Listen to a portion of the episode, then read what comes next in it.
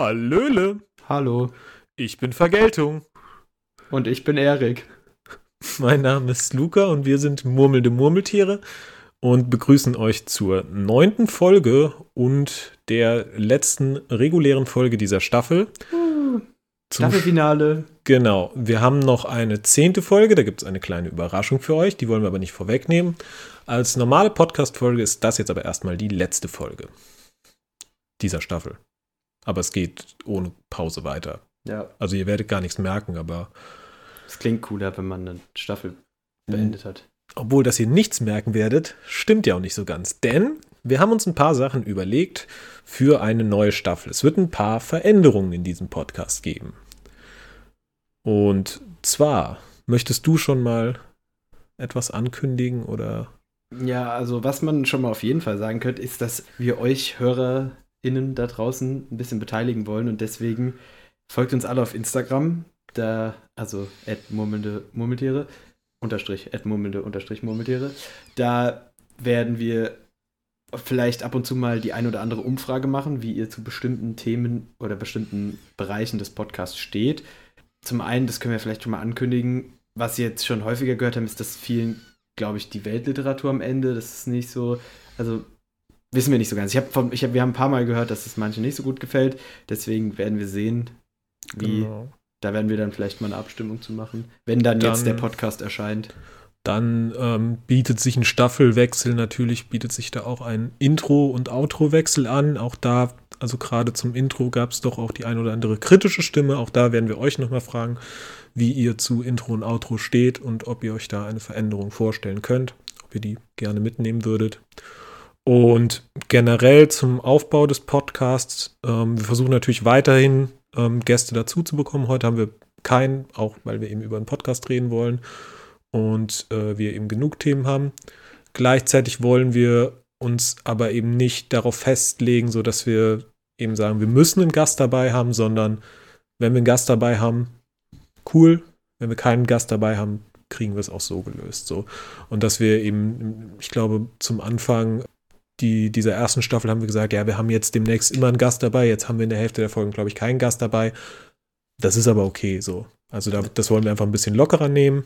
Genau. Und dazu wollen wir eben, wenn möglich, auch den Podcast ein bisschen entzerren. Dadurch, dass gerade wenn wir dann eben Gäste dabei haben, wir mit denen ein bisschen, dass wir ja mehr Wert auf das Interview und das Thema, was wir mit ihnen haben, legen können. Also entweder oder Fragen sollen bleiben, aber gerade so, so Ergänzungen, die wir haben, wie wir haben noch einen Film gesehen, irgendwie ein Album gehört, das wollen wir nicht mehr in eine, so einem normalen Podcast mit einem Gast machen. Das hat zwei Gründe. Zum einen eben, um den Podcast zu entzerren und zum anderen eben auch, damit wir aktiver ähm, reagieren können, wenn wir was Neues erleben. Denn die Sachen sollen natürlich euch nicht vorenthalten werden. Unsere Lösung dafür ist, dass wir eine neue Kategorie einführen und zwar, wir haben jetzt mal den Arbeitstitel MEM gewählt. Murmeltiers erstes Mal. Und das ist quasi so ein. Der Engländer würde auch Meme dazu sagen. nee, es ist ja. Das zweite E fehlt ja. Ähm, genau, und das ist einfach dafür da, dass wenn wir, wie zum Beispiel jetzt, aus einem Film relativ direkt kommen, dass wir uns eben direkt hinsetzen, uncut, 10, 15 Minuten, einfach drüber ramblen und direkt unsere Meinung eben kundtun und dann dadurch eben auch direkter über Sachen reden können und nicht zum Beispiel, wie es jetzt bei, bei Licorice Pizza war es jetzt so, dass es, ja, ich glaube, drei Wochen oder so nach unserem Kino oder zwei Wochen nach unserem Kinobesuch, ich glaube, drei Wochen nach unserem Kinobesuch erscheint der Podcast erst so. Mhm. Das ist natürlich ein bisschen schade, gerade wenn wir sagen so, hey, ne, kauft euch das, hört euch das an, guckt euch den Film an. Genau, da wollen wir einfach ein bisschen aktuell am Zeitgeschehen sein und dadurch so eine kleinere Kategorie einführen. Und da wissen wir noch nicht, ob, wie häufig das kommt aber quasi wollen wir so Marbles, The Marbles Ones, Murmeln. Und da wollen wir so ein bisschen so unsere Lieblings, Lieblingsfilm, Lieblingsalbum vielleicht auch mal ein bisschen vorgeschriebener darstellen und euch dahingehend dann vielleicht auch manchmal mitnehmen. Genau. Je nachdem, wie wir dann halt dazu Lust haben und so. Also das ist ja. dann nichts Regelmäßiges. Beides, genau, das ist beides. es kommt dann beides einfach mal ja. so, wie wir gerade Lust haben. Und dann auch das ist dann immer ganz cool, wenn man halt direkt die Eindrücke dann auch direkt hochladen ja. kann und man sich die direkt anhören kann. Weil jetzt ist zum Beispiel das Ding, also wir nehmen die Folge heute am 3.3. auf. Wir waren gestern Abend im Kino. In welchem Film, wenn wir, da reden wir später drüber. Die Folge erscheint aber halt erst in zwei Wochen.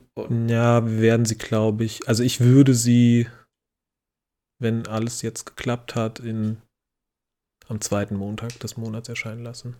Genau. Ja, ja. die erscheint dann erst. Aber genau, sie erscheint in, erst später. Und in anderthalb Wochen. Ähm, aber zum Beispiel jetzt ist die Folge, die wir als letztes aufgenommen haben, in der wir über das Casper-Album gesprochen haben, noch gar nicht erschienen. Ähm, die haben wir aber schon aufgenommen, also zum Zeitpunkt, wo wir aufnehmen. Das ist dann halt, da ist das Album dann auch wieder eine Woche, anderthalb Wochen schon draußen. Also es ist dann halt ganz cool, wenn man einfach so direkt, wenn man es gehört hat oder gesehen hat, einfach so einen Eindruck abgeben kann. Genau. Und wenn wir das Gefühl haben, wir wollen doch nochmal ausführlicher drüber reden, haben wir ja trotzdem auch die Möglichkeit, eines Zweier-Podcasts immer mal dazwischen zu schieben. Genau. Und eben genau, wie wir das in der letzten Folge gemacht haben, einfach so ein paar Dinge eben nachzuholen und dann ausführlicher drüber zu reden. Aber so einen ersten Eindruck können wir dann eben schon ja, euch schneller liefern und es ist für euch eben dann auch eine Möglichkeit, sozusagen so, hey, wenn mich das Thema nicht interessiert, ich höre es mir nicht an oder wenn mich das Thema sehr interessiert und wenn ich vielleicht auch am Überlegen bin, will ich mir den Film angucken, will ich ihn mir nicht angucken, reinhören, nicht reinhören. Genau, dann kann man auch so Sachen dann spoilerfrei machen und wirklich Empfehlungen ausgeben oder halt Nicht-Empfehlungen. Ähm, ja, da müssen wir dann einfach mal sehen. Also Genau, ihr könnt einfach auch uns da Sachen rückmelden, wie genau. ihr das so genau. empfindet, was ihr so denkt. Wir hatten auch noch so ein paar weitere Ideen. Man könnte Vielleicht zum Beispiel auch, wenn man einen Gast hat, könnte man den auch so ein, zwei Sachen mitbringen lassen, die er vorstellt, jetzt mal unabhängig von Hobbys oder so, sondern mhm. auch so Songs zum Beispiel und dann irgendwie erstellt man eine Playlist oder so. Das wäre auch alles möglich, je nachdem, was man halt so will. Ja. Also wir haben da verschiedene Vorschläge. Genau. Mal sehen, wie wir das dann umsetzen dann in der nächsten Staffel. Dann haben wir drüber nachgedacht, vielleicht die ein oder andere Spezialepisode auch zu machen. Da wollen wir jetzt noch nicht zu viel zu sagen, weil ja, lieber nichts ankündigen, was man am Ende nicht hält. Aber wir haben auf jeden Fall Ideen und auch noch sehr, sehr viel Spaß an der ganzen Sache. Also es wird uns erstmal noch geben. Ja. Wir haben ja auch einen äh, RSS-Feed bezahlt, der muss ja ausgenutzt werden. Richtig. Genau. Das war's, glaube ich. Ach nee, genau wenn jemand von euch ein sehr großer Potterhead ist, kann er sich gerne mal bei uns melden, denn. Ich möchte selbst erzählen. Ich entgehe einer Schmach, die ich seit den 21 Jahren, die ich auf diesem Planeten schon weile, mit mir rumschleppe. Ich habe nämlich nie Harry Potter gesehen oder gelesen. Was? Bis, bis vor kurzem. Ich habe jetzt angefangen, die Bücher zu lesen. Ich bin jetzt gerade im fünften, also ich neige mich dazu, die Bücher zu Ende zu lesen. Und danach werde ich mir natürlich auch die Filme angucken, weil ich muss ja auch einen Vergleich sehen. Ja, also ich habe, bin dem immer erfolgreich irgendwie ausgewichen, nicht so irgendwie eine Zeit lang habe ich es irgendwie, wollte ich die Bücher lesen, aber dann ich, bin ich irgendwie nicht so dazu gekommen. Und ich wollte halt immer auch erst die Bücher lesen, bevor ich die Filme geguckt habe.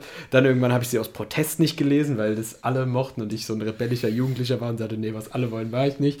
Ähm, obwohl meine Mutter zum Beispiel ein riesen Harry Potter-Fan ist und mir als Kind auch aus dem Buch vorgelesen hat, aus dem ersten und zweiten. Aber irgendwie jetzt, jetzt steigert, äh, jetzt bin ich da. Also wenn jemand Bock hat, mit uns über Harry Potter zu reden, irgendwann so in ein, zwei Monaten oder so, bis dahin dürfte ich die Bücher und die Filme durchhaben und tief versunken sein in der Wizard World, dann äh, ja, meldet euch. Insgesamt, auch wenn ihr irgendwie ein Hobby habt, was ihr gerne bei uns vorstellen wollt, könnt ihr euch immer gerne bei uns melden. So ist ja. es. Äh, wir freuen uns über jeden Gast. Genau, dann hatte ich noch, bevor wir zu den Entweder-Oder-Fragen kommen, habe ich noch zwei Ergänzungen meinerseits zur letzten Folge. Zum einen, dass haben wir nicht erwähnt, aber das ist ein Gedanke, den wir, glaube ich, auch beide hatten bezüglich Jackass. Wir finden natürlich die ganzen Stunts mit Tieren absolut beschissen. So. Also ja, so, das haben wir nicht das erwähnt. Das ist mir, ist mir nach der Folge nochmal so aufgefallen. So, das ist Kacke. So, ja. No. Das habe ich mir auch direkt nach dem Film gedacht. Ja. Irgendwie vergessen. Da, ja, da haben wir auch nach dem Film haben uns das direkt so gesagt. So, und jetzt ist so ein bisschen okay.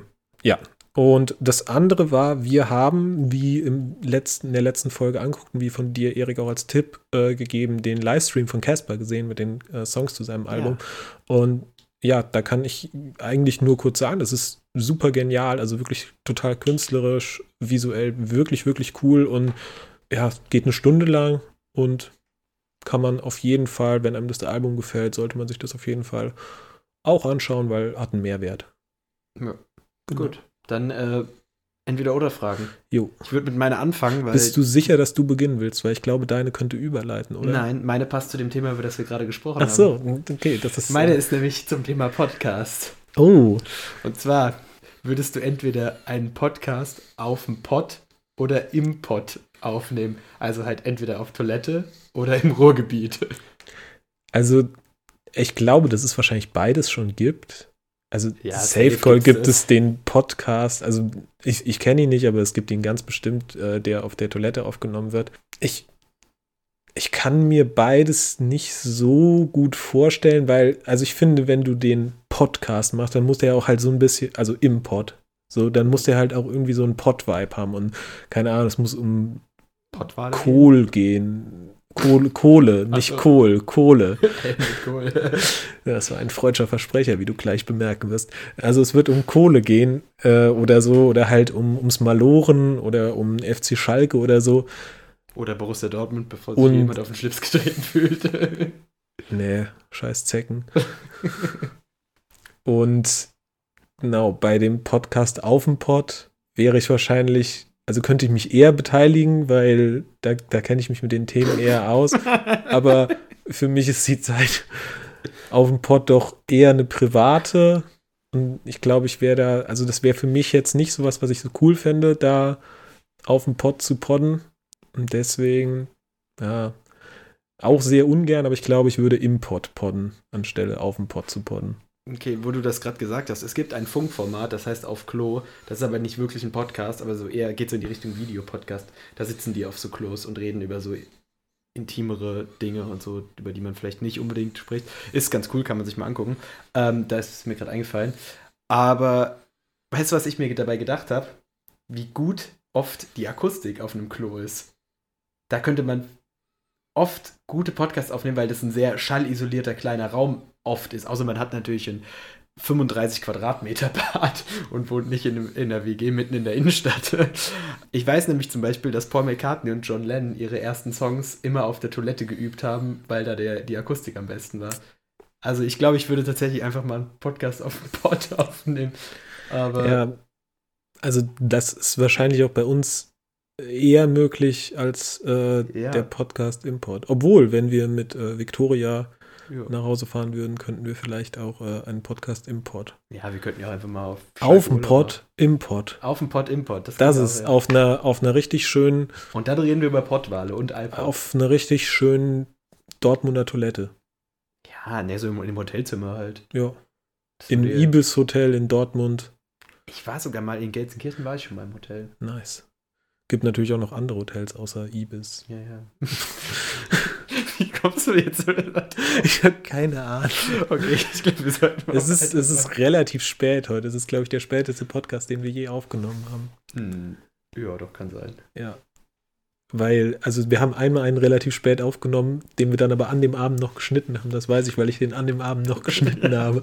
Und der dann auch noch kam. Und den ich dann auch noch hochgeladen habe. Ja, okay, nee, ich mache weiter mit meiner Entweder-Oder-Frage. Und äh, ich habe ja eben angekündigt, dass ich einen freudschen Versprecher hatte, als ich aus Kohle Kohl machte. Denn meine Frage lautet: Würdest du lieber verkohlten Kohl oder überwürzte Gewürzgurken essen? Überwürzte Gewürzgurken. Ich finde, über Gewürzgurken zu überwürzen wird schwierig, weil die sind ja schon. Außerdem, Gewürzgurken sind mein Leben. Ich bin so ein Gewürzgurken-Junkie, wie du vielleicht weißt.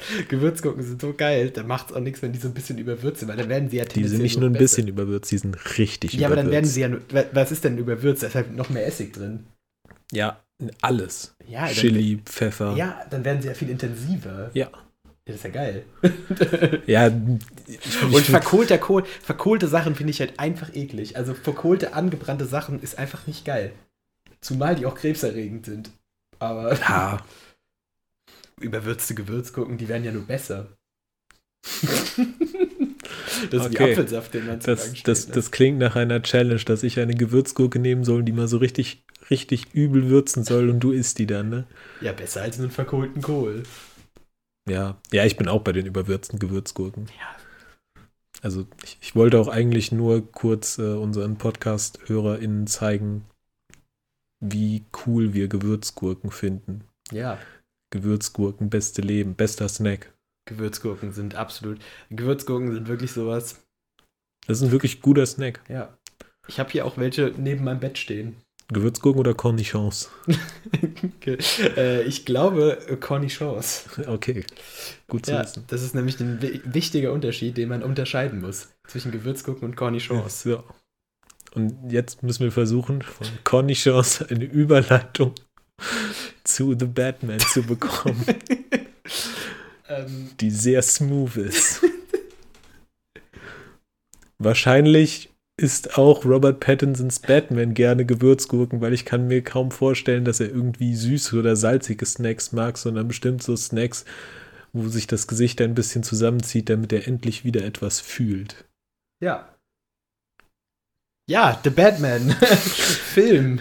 Haben Genau. Wir, haben wir gestern Abend gesehen. Ja, Wir nehmen also- jetzt circa 24 Stunden, nachdem wir den Film gesehen haben Ja. und eine Nacht darüber geschlafen haben und ich auch noch mal einen Nachmittag, eine halbe Stunde vorhin, wir, nehmen wir unsere Reaktion dazu auf. Ja, also wir haben sehr frische Eindrücke anzubieten. Ja, ja. Wir waren in der Premiere übrigens. Also der Film erscheint heute, an dem Tag, an dem wir den Podcast aufnehmen, am 3.3. erscheint er in deutschen Kinos. Äh, wir haben ihn gestern in der Premiere gesehen, auf Deutsch. Das können wir gleich mal dazu sagen, weil, ja, da werden wir später noch drauf eingehen. Ja. Erstmal. Luca, willst du erstmal sagen, was du so. Hau mal raus, dein erster Eindruck. Ich bin begeistert. Und ich war zu Anfang sehr skeptisch. Also, weil ich so dachte, so muss es noch ein Batman sein.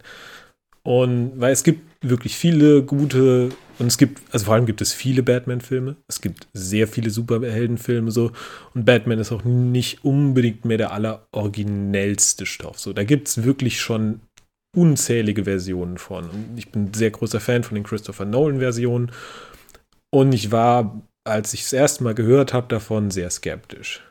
Die Skepsis hat sich ein bisschen gelegt, als gesagt wurde, dass Robert Pattinson Batman spielen wird, weil ich persönlich seit Good Time sehr, sehr großer Robert Pattinson-Fan bin, wo er so eine sehr, sehr gehetzte Person ausspielt. Und es hat mir sehr, sehr gefallen. Trotzdem war ich da noch nicht komplett im Hype. Und dann kamen die ersten Trailer und ich war absolut gehypt. Wahrscheinlich, also ich bin, ich weiß nicht, ob ich jemals von Filmen so gehypt war wie vor Dune und The Batman. Und ja, für mich laufen die auch auf einer ähnlichen Stufe von mir gefallen. So, ich weiß nicht, ob sich das noch ein bisschen legt, aber ich bin aus dem Film rausgegangen, war so begeistert von, da gehen wir jetzt gleich noch ein bisschen näher drauf ein, weswegen alles.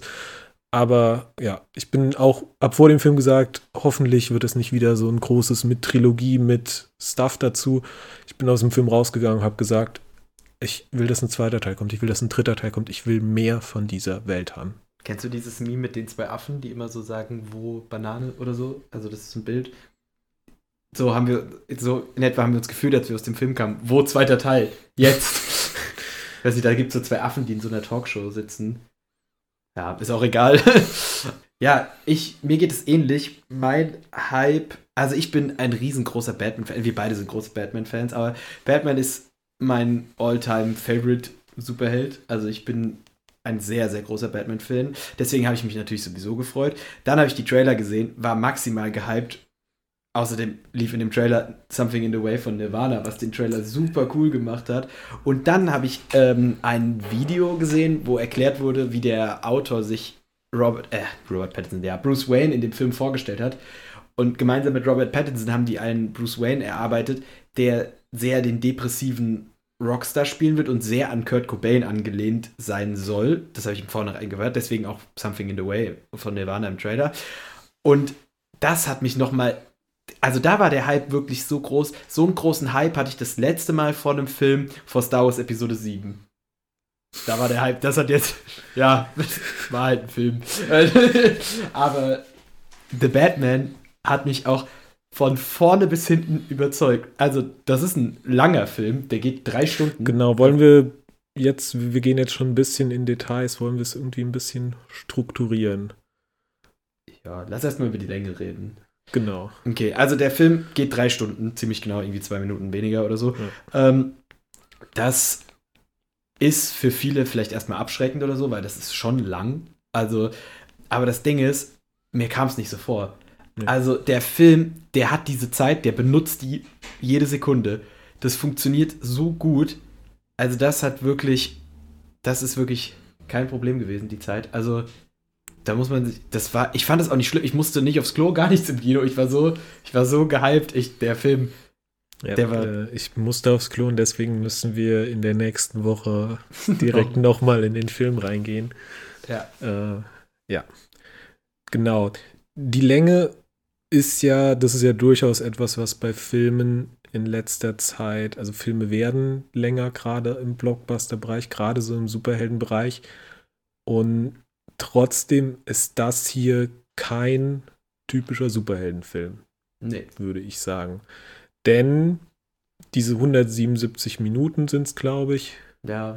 fühlen sich zum einen nicht an wie 177 Minuten, aber das liegt nicht daran, dass die ganze Zeit irgendwas passiert. Also, beziehungsweise natürlich passieren schon Sachen, aber so zum Beispiel ein Spider-Man, der war, Spider-Man No Way Home, der war auch relativ lang, glaube ich, über zwei Stunden auf jeden Fall. Ja, zweieinhalb, glaube ähm, ich. Hat sich auch nicht so angefühlt, so lang, weil halt dauerhaft was passiert ist. Das war eine Achterbahnfahrt. Das hier ist keine Achterbahnfahrt. Also, das ist ein von der Länge her langsa langer Film und trotzdem auch ein langsamer Film, der sich aber trotzdem super, also trotzdem fühlt, fühlen sich die Minuten nicht an. Woran würdest du sagen, liegt das? Also, was, was mir so am, woran ich denke, woran es am ehesten liegt, ist, du hast schon gesagt, es ist kein typischer Superheldenfilm. Also, es ist eigentlich fast kein Actionfilm. Also es ist nicht so, dass Also für mich erwartet. ist es kein, für mich ist es, in meinen Augen ist es kein Actionfilm. Es ist, also es ist nicht wirklich ein, also es ist nicht das, was man jetzt von den Superhel Superheldenfilmen in den letzten Jahren, das ist ja auch, kritisieren ja auch viele Menschen im Kino, dass sich das alles viel, sind sehr oft sehr gleich und haben eine gewisse Art von Humor und so. Genau, und diesen sarkastischen Humor. Sarkastischen Humor und halt actionlastig. CGI und actionlastig. Und das ist dieser Film überhaupt nicht. Der Film ist nämlich eher, oder eigentlich nicht nur eher, das ist ein Krimi oder ein Thriller. Ein Thriller. Also für mich ist es ein Thriller. Also das ist, das ist ich habe im Film musste ich, ich glaube, du hast die nicht gesehen, sieben. Nee, den habe ich nicht gesehen. Oder Zodiac. Das waren die ersten Gedanken, die ich habe. Das waren für mich die ersten Vergleichspunkte, die ich mit diesem Film hatte. Und das sind wirklich Thriller, die dich halt von ihrer Spannung her an den Sitz fesseln. Dieser Film war so unglaublich spannend. Ja. Vielleicht bis auf so die letzten 20 Minuten. Ich finde, ja. die sind, da wird er schon sehr superheldenmäßig, aber das ist okay, weil das vorher nicht ist. So, das ist, deswegen ist es okay. Aber vorher ist der so spannend, so, finde ich, gut durchdacht und das Tolle ist halt einfach, und ich glaube, also das habe ich so gemerkt, wir haben ja mit dem, mit dem Comic-Lesen, dass wir so richtig in Batman eingestiegen sind, haben wir im letzten Jahr mit angefangen. Also, oder du hast auch noch nicht vorher viel nee. Batman gelesen, ne? Äh, genau, da sind wir im letzten Jahr mit eingestiegen und haben dadurch halt so ein bisschen auch nochmal eine ganz andere Seite von Batman gesehen, die wir bisher im Kino nicht gesehen haben, nämlich die Detektivseite.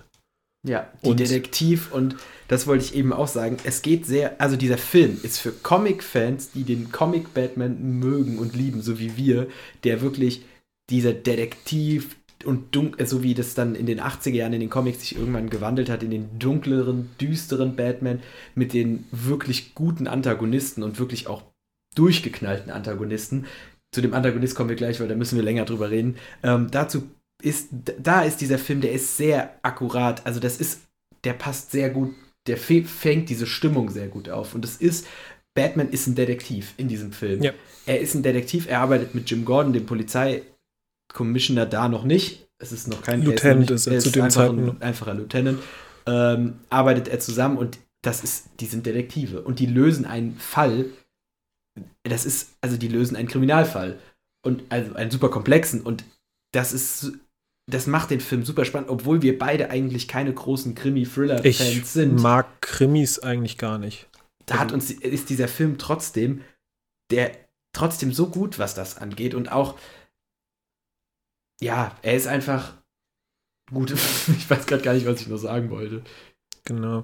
Du hast jetzt schon ein paar Punkte angesprochen. Ich glaube, ich würde gerne als erstes bei, bevor wir so auf verschiedene Charaktere ein bisschen genauer eingehen, würde ich ein bisschen auf die Stimmung und dann im Besonderen mit der Stimmung auf Gotham, glaube ich, gerne eingehen, weil, ja. also für mich ist das ein ganz, ganz wichtiger Punkt. Für mich ist das das beste Gotham, was wir je in Filmen bekommen haben. Ja. Das ist, es ist, regnet nachts immer, also es regnet, glaube ich, in dem Film 90 Prozent der Zeit wahrscheinlich. Es regnet, glaube ich, jede Nacht. Ja. Und es gibt ungefähr eine Szene bei Tag und die spielt auf einer Beerdigung. Genau. Also, ja, es gibt noch so ein paar Szenen, da ist es so halb hell, weil die Sonne aufgeht oder so. Aber se selbst dann ist es trotzdem düster ist so. Es düster, weil und da ist es trotzdem bewölkt und es regnet. Und Gotham ist dreckig. Ja. Und zwar nicht, nicht Hollywood dreckig, diese Stadt ist wirklich dreckig.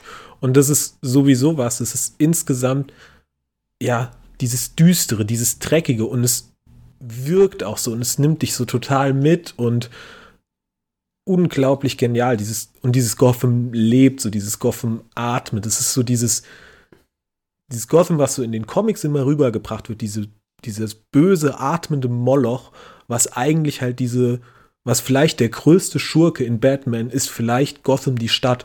Ja. Und dieser Film hat das geschafft. Der dass ich genau das, das so dachte.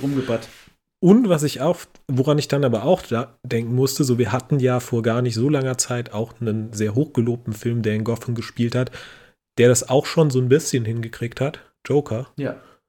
Und ich finde aber, dass, also dass dieser Film, die haben Joker gesehen und haben dann nochmal einen draufgesetzt bei Gotham. Ja. Das ist, so wollte ich Gotham sehen. Und das wusste ich vorher nicht, dass ich Gotham genauso sehen wollte, aber ich gehe aus dem Film raus und sage, so wollte ich Gotham immer sehen. Ja.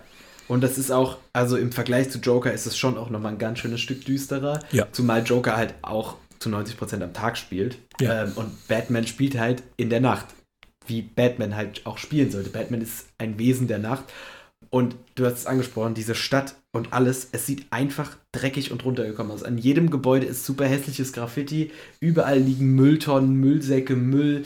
Überall liegen Obdachlose. Und es ist einfach dreckig. Und dann durch diesen ganzen Regen, der da die ganze Zeit fällt und dieses Düstere, man, man sieht immer nur, also es wirkt dann halt auch alles auch nochmal viel dreckiger. Es ist genau das, was Gotham, du hast es gesagt in den Comics, also für die, die es nicht wissen, Gotham ist in den Comics, die Stadt existiert ja nicht in echt, sondern ist inspiriert an New York City, aber an der dreckigen, dunklen Seite von New York City bei Nacht. Es gibt ja noch Metropolis in den DC Comics, das ist die Stadt, in der Superman lebt. Und das ist die, das ist New York in seiner optimalen und schönen Form bei Tag. Was ganz lustig ist, in letzter Zeit haben wir ein Lego-Spiel gespielt. Lego DC Super Villains heißt das, glaube ich. Und da ist die Hubworld Gotham City und Metropolis und wenn man nach Gotham City kommt und über die Hubworld läuft oder fliegt, dann wird es dunkel und es fängt an zu regnen. Und wenn man nach Metropolis fährt, scheint die Sonne und es läuft so super fröhliche Musik. Und so ist das in diesem Film. Es ist einfach dunkel und regnet. Ja. Super unrealistisch, dass es jede Nacht regnet, aber genau. Das passt. Es, ist passt. genau die Stimmung, ja. die man da haben will. Und es ist genauso dieses, ja, so eben so ein richtiges Krimi, Thriller und, und es ist wirklich, es ist eine böse Stadt. Es ist wirklich eine böse Stadt und eine böse Stadt, die ganz viele kaputte Charaktere hervorbringt. Wie beispielsweise den namensgebenden Protagonisten. Ja. Und es gab zu Anfang, glaube ich, schon sehr viele Zweifler, weil Robert Pattinson kennt man primär von Twilight. Und auch wenn ich jetzt sagen würde, hey, was gibt's denn perfekteres als jemanden, der einen Vampir spielt, schlussendlich eine Fledermaus spielen zu lassen, das ist doch ein natürlicher Weg quasi. Aber ich glaube, viele haben angezweifelt, dass Robert Pattinson das kann. Für mich hat er es perfekt gelöst. Ja, und ich finde auch, ich finde, mir fällt, also ich bin nicht so tief bewandert mit der Hollywood-Schauspielerlandschaft, aber mir würde für diese Rolle kein besserer Schauspieler einfallen. Weil, also Bruce Wayne in diesem Film ist eigentlich gar nicht wirklich existent. Es ist eigentlich, geht es hauptsächlich um Batman. Bruce Wayne kommt ganz selten nur vor und wenn, und primär geht es um Batman. Aber wenn Bruce Wayne mal vorkommt, dann ist Bruce Wayne ein depressiver, Mitte, Ende 20-jähriger Milliardär. Genau. Nicht der Christian Bale Bruce Wayne, der ein, also wie das ja oft eigentlich bei Batman ist. Oder Michael Keaton, lebt. dieser Playboy. Genau, und Michael Keaton auch, ähm, der einen auf den Playboy macht und dadurch seine, seine Geheimidentität verschleiert. Dieser Bruce Wayne, der geht einfach nicht vor die Tür. Ja. Der wohnt auch nicht in Wayne Manor, sondern wohnt im Wayne Tower, mitten in der Stadt, also ganz oben über der Stadt und ist einfach den ganzen Tag da drin und geht nachts raus. Oder ist halt den ganzen Tag in seiner Betthöhle, die super cool in einem U-Bahn-Schacht unter, ja. in einem stillgelegten U-Bahn-Schacht ist. Und dieser, und er sieht einfach auch dieser äh, Robert Pattinson lacht in diesem Film kein einziges Mal. Nee. Man sieht seine Mundwinkel niemals nach oben gehen. Der ist einfach durchgehend kaputt, dieser Charakter. Und das passt so gut. Und es gibt eine Szene, die hat man auch im Trailer gesehen, deswegen ist es eigentlich kein Spoiler, in der Robert Pattinson die Maske absetzt, die Batman-Maske, und man sieht noch, wie er das schwarze Make-up um die Augen hat, damit er halt unter der Maske schwarze Augen hat. Und dadurch sieht er so depressiv aus und dann hat er schwarze, zer zerlotterte Haare. Das macht ihn. Das, also wenn man die Szene im Trailer gesehen hat, genauso ist er in diesem Film. Einfach kaputt und gebrochen. Genau. Und also ich habe jetzt auch schon, ich glaube, Videos von David Hein und Cinema Strikes Back gesehen und David Hein ist zum Beispiel nicht so glücklich mit Robert Pattinson, weil er so sagt, so, hey, der ist als Bruce Wayne die ganze Zeit abwesend. Und ich sage aber, das muss dieser Bruce Wayne sein, weil dieser Bruce Wayne ist eben, also das ist vielleicht auch ganz wichtig zu wissen, so der Film spielt im zweiten Jahr von Batman. Der Ja. setzt quasi so ein bisschen an den Comic Year One an. Und das heißt, wir haben hier noch nicht einen Bruce Wayne, der sich so komplett an diese Rolle gewöhnt hat. Das ist, ein, dieser, das ist noch nicht der Bruce Wayne, der diese Souveränität besitzt, diese Bruce Wayne-Maske so perfekt aufzusetzen. Das kann dieser Bruce Wayne noch nicht. Dieser Bruce Wayne ist quasi nur als Batman komplett und schafft es auch nicht, etwas anderes zu sein, so, weil der ist noch nicht so weit. Und ich finde, der Film hat so viele Stellen, wo du, wo es perfekt und wo Robert Pattinson das finde ich auch sehr, sehr perfekt macht, zu zeigen, wie unperfekt dieser Batman noch ist. Das ist nicht dieser großartige Das Verbrechensbekämpfer. Das ist also noch nicht so. Das Ja. ist so durchaus und ich finde, also am Ende zeigt man ja, dass es durchaus auch so eine Entwicklung gibt. Aber er muss diese Entwicklung in diesem Film durchmachen so und gerade als Bruce Wayne, das hast du finde ich sehr sehr gut gesagt, der ist vollkommen teilnahmslos als Bruce Wayne. Der, Ja. der lebt als Bruce Wayne nicht, der lebt nur als Batman. Der hat jegliche Lebensenergie steckt in Batman drin. Und was finde ich auch noch ganz, ganz wichtig ist, so, also was häufig so gesagt wird, so was wichtig ist bei Batman, ist ja Physis. Und das ist zum Beispiel auch was, was vorher so kritisiert wird, kann Robert Pattinson diese Physis in den Film bringen, die eben zum Beispiel Christian Bale oder die vor allem zuletzt auch eben Ben Affleck in den Film gebracht hat. Und so wie die das gemacht haben, kann er nicht. Also das ist halt ein super drahtiger, Ja. dürrer Typ eigentlich. So, das ist nicht so ein Muskelberg und es passt aber perfekt zu dem Bruce Wayne, der er ist. Und genau, und gerade in seinen Kämpfen, so, der bekommt zum Beispiel auch immer auf die Schnauze. In In jedem, jedem, Kampf. in jedem Kampf kriegt er auch Schläge und das ist, also da haben wir, glaube ich, auch Glück mit dem Sound in unserem Kino. Die haben sich richtig hart angefühlt, diese Schläge. Der hat Ja. eine FSK 12, glaube ich. ja. Aber diese Schläge haben sich so hart angefühlt, weil die, also weil die sich wirklich so angehört haben. So. Und jeder dieser Schlager hat, Schläge hat sich echt angefühlt. Und die Kämpfe waren total toll inszeniert, weil Bruce, also Batman kam in den Kampf rein, teilte Schläge aus und dann steckte er aber erstmal ein.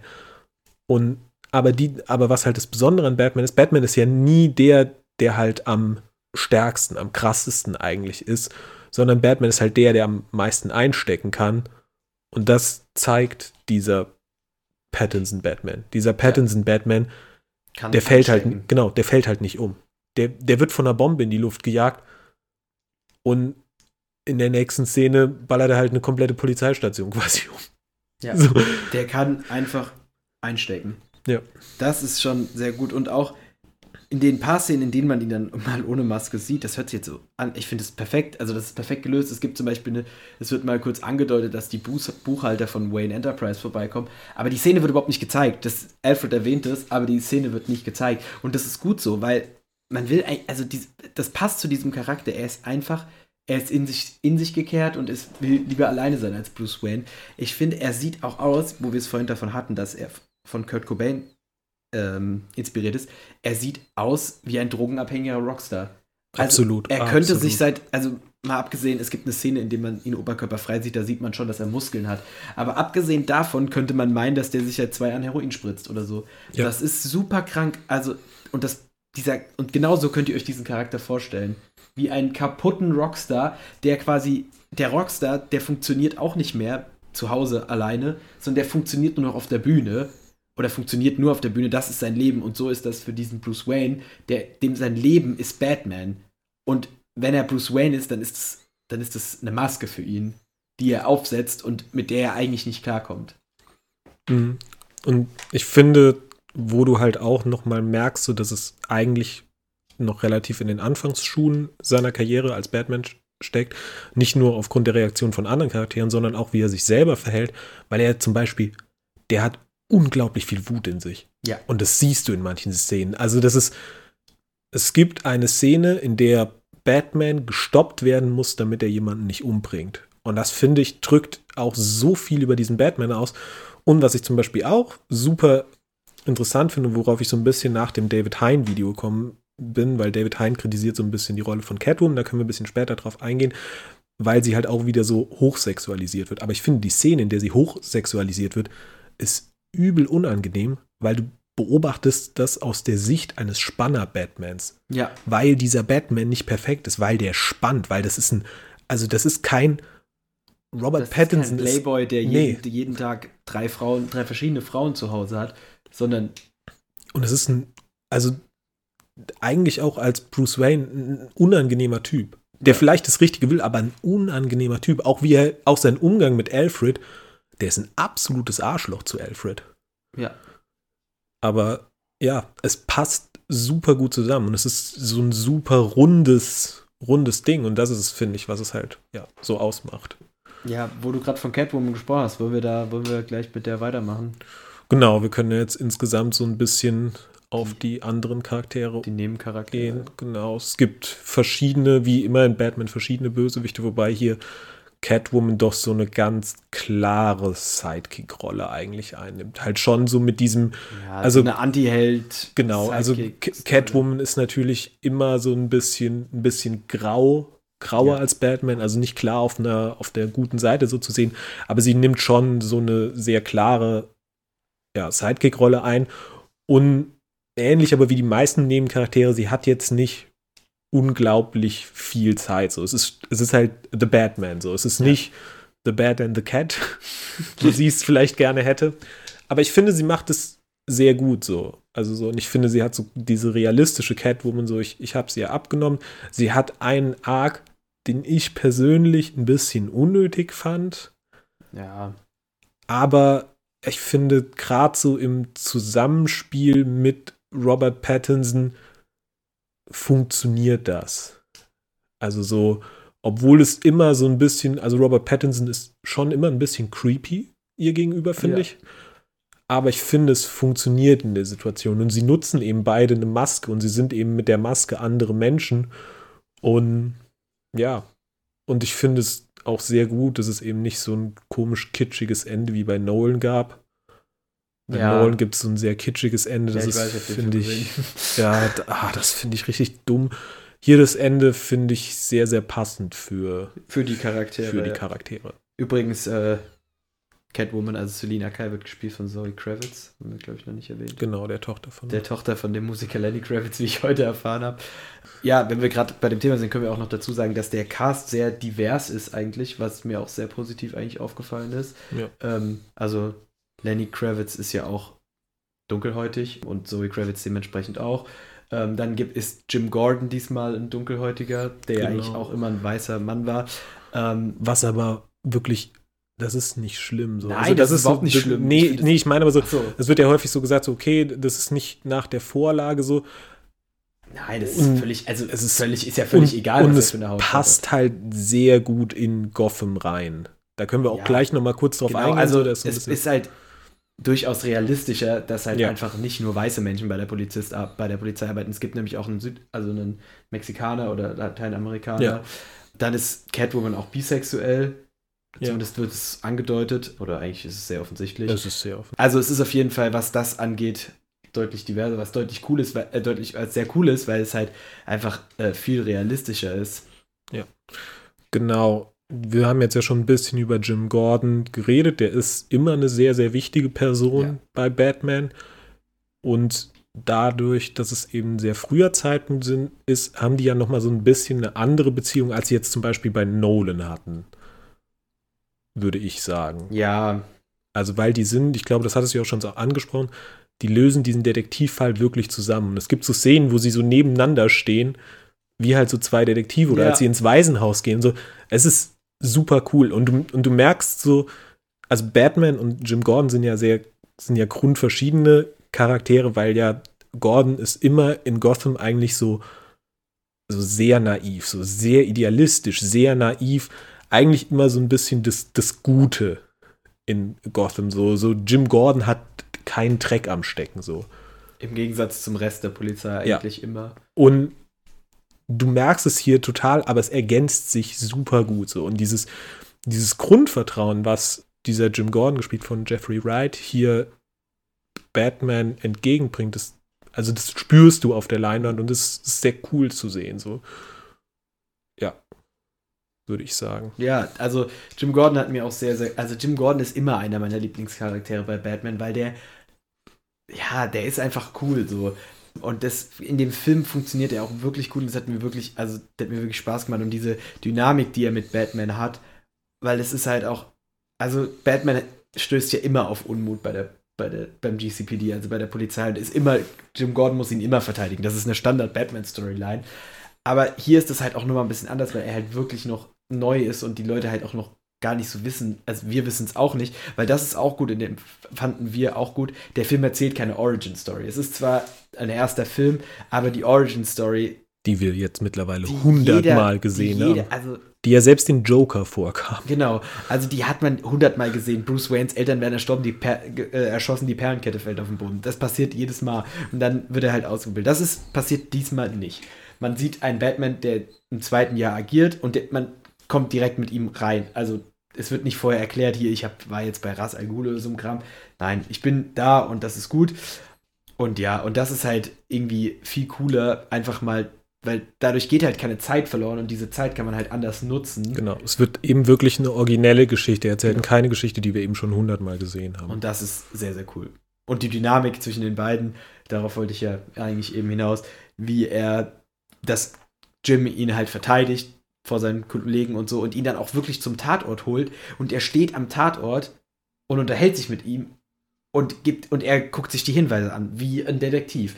Also sie funktionieren als Detektiv und Batman ist nun mal Batman, Batman kommt in diesem Film in seiner Rolle, die er in den Comics hat, als bester Detektiv der Welt. Er ist in diesem Film nicht unbedingt der beste Detektiv der Welt, aber er ist ein Detektiv. Ja. Und er arbeitet zusammen an einem Detektivfall ja. mit Gordon. Genau, dann zu den bekannten Charakteren, die mit Batman zusammenarbeiten, gibt es noch eine ganz wichtige Person, ja. und zwar Alfred, der hier besetzt ist von Andy Serkis. Und da muss ich ehrlicherweise sagen, als das rauskam, war ich sehr skeptisch. Da war ich auch sehr skeptisch. Auch weil ich, für mich ist Alfred der Sir Michael Caine Alfred aus Nolan. Und dieser Alfred ist kein bisschen der Sir Michael Caine Alfred. Aber er hat uns trotzdem gefallen. Ja, also ich fand ihn wirklich, ähm, er ist halt, er spielt dadurch, dass Andy Serkis jetzt nicht aussieht wie ein alter Mann, spielt er nicht diesen alten Mann Butler, also er ist, natürlich ist er ein Butler, aber er hat ein bisschen so eine andere Rolle. Am Anfang hat man ja spekuliert, dass er vielleicht so ein bisschen so einen kämpferischeren Alfred darstellen wird, wie er in manchen Comics ist oder wie er beispielsweise auch in der Gotham-Serie ist. Das ist, war jetzt nicht unbedingt so der Fall, aber er ist trotzdem super cool und auch er hat eine super Dynamik, super gute Dynamik. Also, Luca hat es vorhin schon angesprochen, Bruce Wayne ist ein richtiges Arschloch am Anfang zu, zu Alfred und so. Und also, das ist einfach so, die haben eine Dynamik und die funktioniert einfach richtig gut. Und da gibt es dann später, wird es dann nochmal auf, also später kommen dann nochmal weitere Szenen und dann also die haben super, super schöne Szenen zusammen. Ja. Das kann ich sagen. Das ist, das ist so dieses, also auch da habe ich ein bisschen Kritik zugehört und das ist so, die haben nicht viele Szenen zusammen. So, das ist das Einzige, wo man sagen könnte, ich hätte auch gern noch mehr von diesem Alfred gesehen, auch weil es eigentlich dadurch, dass Andy Serkis ein bisschen jünger ist, wir haben eigentlich einen eher fitteren Alfred, der noch mehr machen könnte und so, so ist er eher so ein bisschen im Hintergrund, aber ich finde, was man total toll sieht, ist die Liebe, die dieser Alfred für Bruce Wayne hat. Ja. Und so die immer, also das ist ja auch sowas, was Michael Caine hat. Auch Michael Caine hat den Christian Bale, also wir werden sehr viele Vergleiche wahrscheinlich zu der Nolan, zu den Nolan-Filmen ziehen, weil sie so ein bisschen so die letzten erschienenen Batman-Filme sind. Und das sind halt auch die, die gemeinhin immer als die besten genau. bezeichnet werden. Und aber du nimmst es Andy Serkis total ab, dass er diesen Bruce Wayne liebt, aber total auch also total mitgenommen ist, diesen Bruce Wayne, den wir ja jetzt schon sehr lange beschrieben haben, als sehr kaputten Charakter, das nimmt den total mit, den so zu sehen. So. Und, Ja. Aber er weiß, er muss ihn lassen, also unterstützt er ihm, ihn bei dem, was er macht. Und das ist total toll. Ja, bevor wir jetzt zu den Antagonisten des Films kommen, würde ich noch auf einen nicht wirklich Charakter eingehen, aber etwas, das auch immer sehr, sehr eine elementare Rolle in Batman-Filmen hat. Und das ist das Batmobil. Und das Batmobil, man hat es schon im Trailer gesehen. Dieses Batmobil ist das coolste Batmobil, was jemals über die Kinoleinwand gerollt ist. Es sieht so gut aus und es gibt eine Verfolgungsszene, die ist so gut. Die ist wirklich einfach absolut klasse. Und dieses Auto, also es ist eher so ein, eher, geht eher in die Comic-Richtung und auch eher, also nicht so in die Comic-Richtung, wie das in den 90ern früher war, mit, wie man das auch in, aus der Animated Series kennt, sondern es geht halt so in die Richtung umgebaute, umgebautes Muscle Car. Ja. Und das sieht so cool aus. Es ist, also das ist das coolste Batmobil, was ich jemals auf der Leinwand gesehen habe. Und ich würde sagen, das liegt mindestens mal zu einem Drittel am Klang. Ja, oh, Weil dieses Batmobil klingt so geil. Ja. Und das ist auch etwas, weswegen ich auch hier nochmal sagen würde, bitte geht ins Kino. Ja, Weil diesen Klang werdet ihr zu Hause nicht erzeugen können. Diesen Never. Klang, die dieses Batmobil oder auch, oder auch das Bad Bike, also auch sein, sein Motorrad erzeugen, so, also so ja. diese Klänge und wirklich vor allem in dieser Verfolgungsjagd, die du angesprochen hast, wahrscheinlich eine der coolsten Verfolgungsjagden, die ich jemals gesehen habe. Und dieser Klang in dieser Verfolgungsjagd ist so, so gut. Und bevor wir jetzt zu den Antagonisten übergehen, möchte ich noch mal ganz kurz was zu einem Charakter sagen, den du schon kurz so ein bisschen angeteased hast, nämlich einen lateinamerikanischen Polizisten, genannt Martinez, von dem ich finde, der das, der ist als, also du merkst von ihm als Charakter, hörst du gar nicht so viel, also bekommst du gar nicht so viel mit. Aber der hat auch eine ganz tolle Entwicklung im Film. Obwohl er ein wirklich, wirklicher Nebencharakter ist. Der Ja. hat ungefähr drei Szenen. Genau, der hat drei Szenen und in diesen drei Szenen hat er eine unglaublich coole Entwicklung und ist auch so ein unglaublich cooler Spiegel für uns als Zuschauer, um zu sehen, wie Batman in dieser Welt ankommt. In der ersten Szene, das ist, als Batman zu einem Tatort kommt, was du auch schon erwähnt hattest, und Martinez will ihn da aufhalten, weil der maskierte Rächer hat da nichts an einem Tatort zu suchen, so. Und er hat auch gar keinen Bock, dass der, dass der da ist.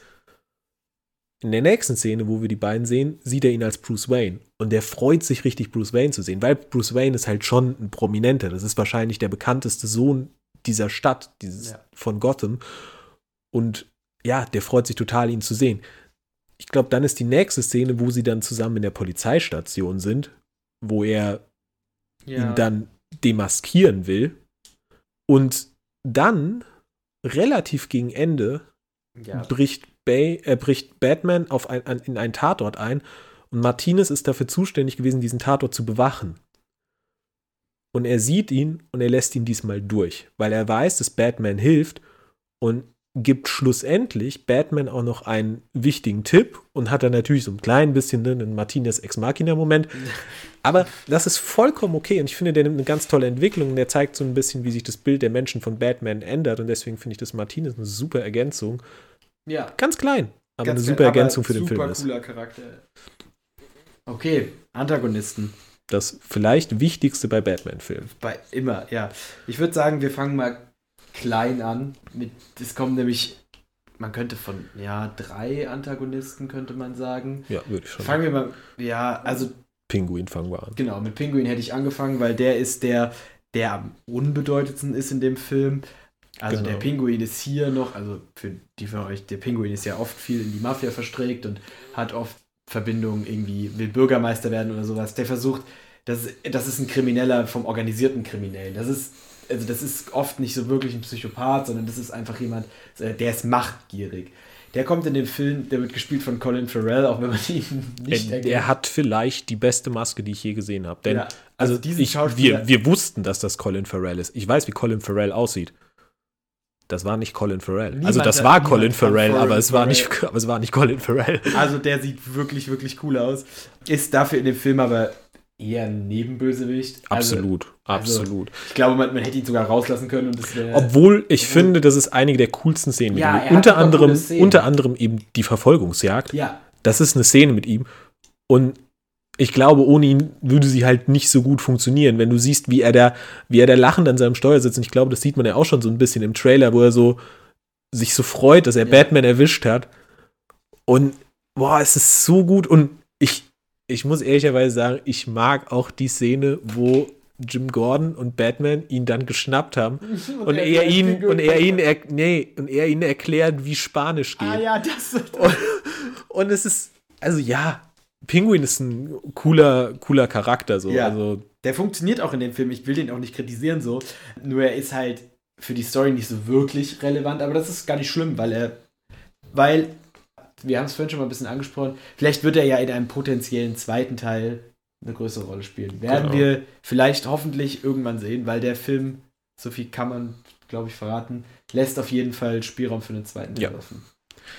Ja, dann bleiben uns zwei Bösewichte und da ist jetzt die Frage, welcher von ihnen der Hauptantagonist ist. Weil einer ist der Hauptantagonist der Story, der andere ist der Hauptantagonist von Gotham.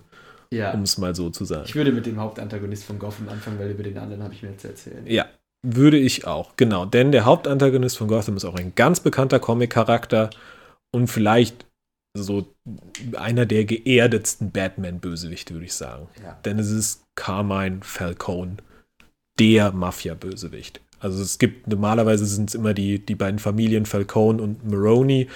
Ähm, Maroney wird auch erwähnt im Film mehrfach, spielt auch eine Rolle, aber kommt halt selber nicht vor. Nee, der größte Bösewicht, äh, also der Bösewicht von Gotham und der, um den es in vielen Teilen, also das sind eigentlich sind es auch so zwei parallel laufende Geschichten, die sich so ein bisschen dann auch ineinander verketten. Genau, und dieser Bösewicht ist äh, der Böse, der hinter Gotham steht, ist Carmine Falcone, gespielt von John, John Torturo, der den so eklig und fies spielt. Also so möchte ich einen Mafia-Boss sehen. Ja, das ist wirklich. Der, der hat nichts Gutes oder Charmantes, das ist wirklich ein richtig ekliger Typ. Das ist wirklich, der ist super unangenehm. Super unangenehm und ja, es passt halt super. Und trotz, dass er das so gut macht, bin ich, glaube ich, am Ende ein wenig enttäuscht gewesen, dass er quasi der große Twist der Krimi-Geschichte ist. Nicht der Action-Geschichte, die später noch ein bisschen weitergeht, aber er ist so ein bisschen so das, der große Twist, das große ja. Ziel der Krimi-Geschichte. Und ich kann verstehen, dass man das, glaube ich, für den normalen Zuschauer so macht und ihn dann so als das Böse so dahinstellt. Aber ich finde es ein bisschen, also es ist dann doch ein bisschen einfach gelöst, weil er dann auch nicht genug Screentime bekommt, um so das absolut böse von ihm zu sehen. Also klar, er wird noch ein bisschen antagonisiert durch seine Beziehung zu Selina Kyle. Storystrang, den ich, der mich nicht so komplett überzeugt hat. Und vielleicht liegt es auch dann daran, weswegen ich so, was für mich, also das ist ein ganz, ganz kleiner Kritikpunkt. Aber für mich ist da Carmine Falcao nicht, das, nicht die allercoolste Lösung für diesen Hauptantagonist von Gotham. Ja, das ist ja, kann man mitgehen, aber auf jeden Fall können wir dazu sagen, dass er also super cool in dem Film ist, also super böse halt. Ich finde, man, man, man kauft es ihm von der ersten bis zur letzten Sekunde ab, dass er einfach ein machtgieriger Mafia-Boss ist und er steht halt, du hast schon so ein bisschen gesagt, er zeigt halt so dieses Mafia-Ding, was in dem Film ja auch eine große Rolle spielt. Ähm, wir haben es ja schon angesprochen, es ist, es ist ein Krimi-Thriller und es geht in diese Mafia-Richtung und da passt er perfekt rein und es funktioniert super cool irgendwie. Auf, auf jeden Fall, aber für mich ist es so ein ja, bisschen. Es, das fand ich auch ein bisschen. Für, ein bisschen für den. Also, es ist ja klar, es ist ein Thriller und dann wird mit so einem Twist gearbeitet. So, es gibt ja. so eine Enthüllung. Und für den Aufbau fand ich die Enthüllung dann ein bisschen enttäuschend. Ja, ein bisschen. bisschen. Nicht. Ein ganz kleines Ja, es ist wirklich, es ist ein kleiner Kritikpunkt. Und dann ist es vielleicht auch so, da habe ich dann vielleicht nicht genug, da sieht man dann vielleicht nicht genug von Carmine Falcone, weil sich der Film auf andere Personen konzentriert. Wie? Zum Beispiel. den Hauptantagonisten von Batman, den vielleicht auch Batman-antagonistigsten Antagonisten Und in diesem Film. Gegebenenfalls, also der macht Heath Ledger als Joker sehr große Konkurrenz als bester Kino-Leinwand-Batman-Antagonist. Obwohl ich Nämlich sie, der Riddler, genau, gespielt von. Paul Dano. Danke. Und das ist so ein bisschen das mit dem, ja, die beiden zu vergleichen, liegt ein bisschen nahe, weil er schon teilweise so Charakterzüge von sich gibt und teilweise auch so Sätze sagt, die auch der Heath Ledger Joker hätte sagen können. ja. Und trotzdem sind es komplett verschiedene Personen, weil es eben auf einem anderen Bösewicht basiert. So der Riddler funktioniert ganz anders als der Joker. Ja. Dem Riddler geht es darum, einen unglaublich genialen und vielleicht auch komplett verzwickten Plan zu haben, den irgendjemand löst. So, der will, dass die Leute das lösen. Der will, dass die Leute Hinweise finden und der will so quasi die Leute so ein bisschen an der Nase herumführen. Und der Riddler ist niemand, der über eine physische Präsenz kommt. Nein. Und das kann Paul Dano sehr gut verkörpern. Paul Dano hat keinerlei physische Präsenz. Und Paul Dano spielt den irren Riddler, also den wirklich durchgeknallten irren Rid- Riddler, so gut. Und erinnert mich da so ein bisschen an seine Rolle in Prisoners, wo er einen jungen Mann spielt, der, der nicht irre ist, aber halt äh, auch so ein bisschen ja, er kann das einfach se- sehr gut, so einen Menschen spielen, der so ein bisschen von der Gesellschaft entrückt ist, der anders ist. Paul Dano ist komplett anders und wir sehen sehr, sehr lange, sehen wir Paul Danos Gesicht nicht. Und er hat ganz, ganz wenige Szenen nur mit seinem Gesicht. ja. Aber ich finde, die Szenen, in denen er sein Gesicht zeigt, ist er so eine Naturgewalt, also so eine wilde Naturgewalt von irre, von verrückt, von aber komplett selbst überzeugt, so komplett überzeugt von dem, was er tut. Und der ist so, so, so gut. Und das liegt aber auch an dem Plan, den er haben darf, den er ausführen darf. Ja, der also super Riddler-typisch ist, mit ganz vielen Rätseln. Das, äh, da möchte ich kurz drauf eingehen, weshalb ich am Anfang so explizit betont habe, dass wir den Film auf Deutsch geguckt haben. Der Riddler, man kennt ihn, der arbeitet mit Rätseln. Und Rätsel haben oft was mit Wortspielen zu tun. Und es gibt ein paar Sachen, die ich sage, die hat die deutsche Synchro nicht gut hinbekommen. Jetzt Weil's- verkackt. Ja, das wollte ich jetzt nicht so sagen, aber Doch, ja. also Ähm, das ist, klar ist das schwer zu lösen, wenn es geht nämlich um ein Wort, das im Englischen quasi ein Teekesselchen ist, also zwei Bedeutungen hat, aber im Deutschen nicht.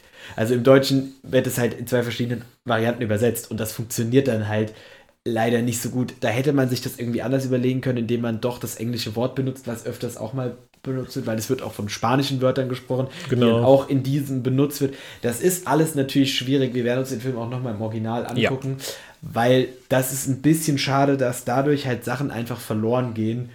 Klar, man kann sich, das ist ein einfacher englischer Satz. Ich habe mir dann gedacht, ja, das ist das, was im Englischen er hätte sagen sollen. Und dann ergibt das Sinn, aber ich will mir das nicht denken, sondern ich will das sehen. also bei Batman hat sich das für mich gedacht. Das ist ein bisschen schade, dass halt diese Wortspiele dadurch ein bisschen verloren gehen. Sonst von der Synchro ist das voll okay. Ist nicht so, dass die Stimmen irgendwie, also ich fand, das war keine nervige Synchronstimme dabei. Manchmal habe ich das, dass mich Synchronstimmen nerven, weil sie so, es gibt oft Synchronstimmen, die so unrealistisch reden. Die reden so in diesem, in diesem Synchronsprecherdeutsch, in so völlig, also du Ja. weißt, was ich meine. Ja, ja. Das ist, das klingt oft nicht so realistisch, aber das war in dem Film nicht so. Und auch Robert Pattinson und also auch Bruce Wayne und Batman hatten coole Batman-lastige Stimmen und auch depressiv klingende Bruce Wayne-Stimmen. Aber das mit den Rätseln war tatsächlich ein Genau. bisschen schade. Aber trotzdem hat das, ist es okay. Also für Das kann man ja auch, genau, und das kann man ja auch dem Film halt nicht, nicht vorwerfen, Klar, das dass es halt, dass halt die, ja, dass da Fehler in der deutschen Synchro quasi sind, weil im Englischen ist es sehr offensichtlich, wird dieser Fehler halt nicht bestehen. Und genau. Ja, und auch für diejenigen von euch, die jetzt sagen, sie können, also sie gucken ungern Filme im Englischen, weil sie es einfach nicht so verstehen, kann ich, also, weil es einfach irgendwie sprachlich manchmal ein bisschen schwierig ist, kann ich voll verstehen. Guckt ihn euch ruhig auf Deutsch an, so ist es nicht. Also ich sage jetzt nicht, ihr müsst diesen Film auf Englisch gucken. Es funktioniert auch im Deutschen, aber ich könnte, wir haben ihn ja im Englischen noch nicht gesehen. Es könnte durch, also es wird halt er hat einen Mehrwert in Englisch. Genau, also der er hat- wird, der wird einen Mehrwert in Englisch haben. Das heißt nicht, dass das auf Deutsch ein schlechter Film ist, aber Genau, das wollte ich sagen. er wird auf Englisch einfach aufgrund dessen, dass Wortspiele, Worträtsel beim Riddler sehr, sehr wichtig sind. Und offensichtlich, wenn die in Englisch geschrieben sind, kannst du die nicht immer eins zu eins ins Deutsche übertragen. Ja. Und genau dann ist es eben so, dass wir, dass da im Englischen vermutlich das ein bisschen besser ist. Ein bisschen. Aber wir fanden den Film auch gut, wo er auf Deutsch war. Ja. Aber trotzdem ist das was, was uns zum Beispiel so ein bisschen rausgebracht hat und was uns so ein bisschen aufgefallen ist.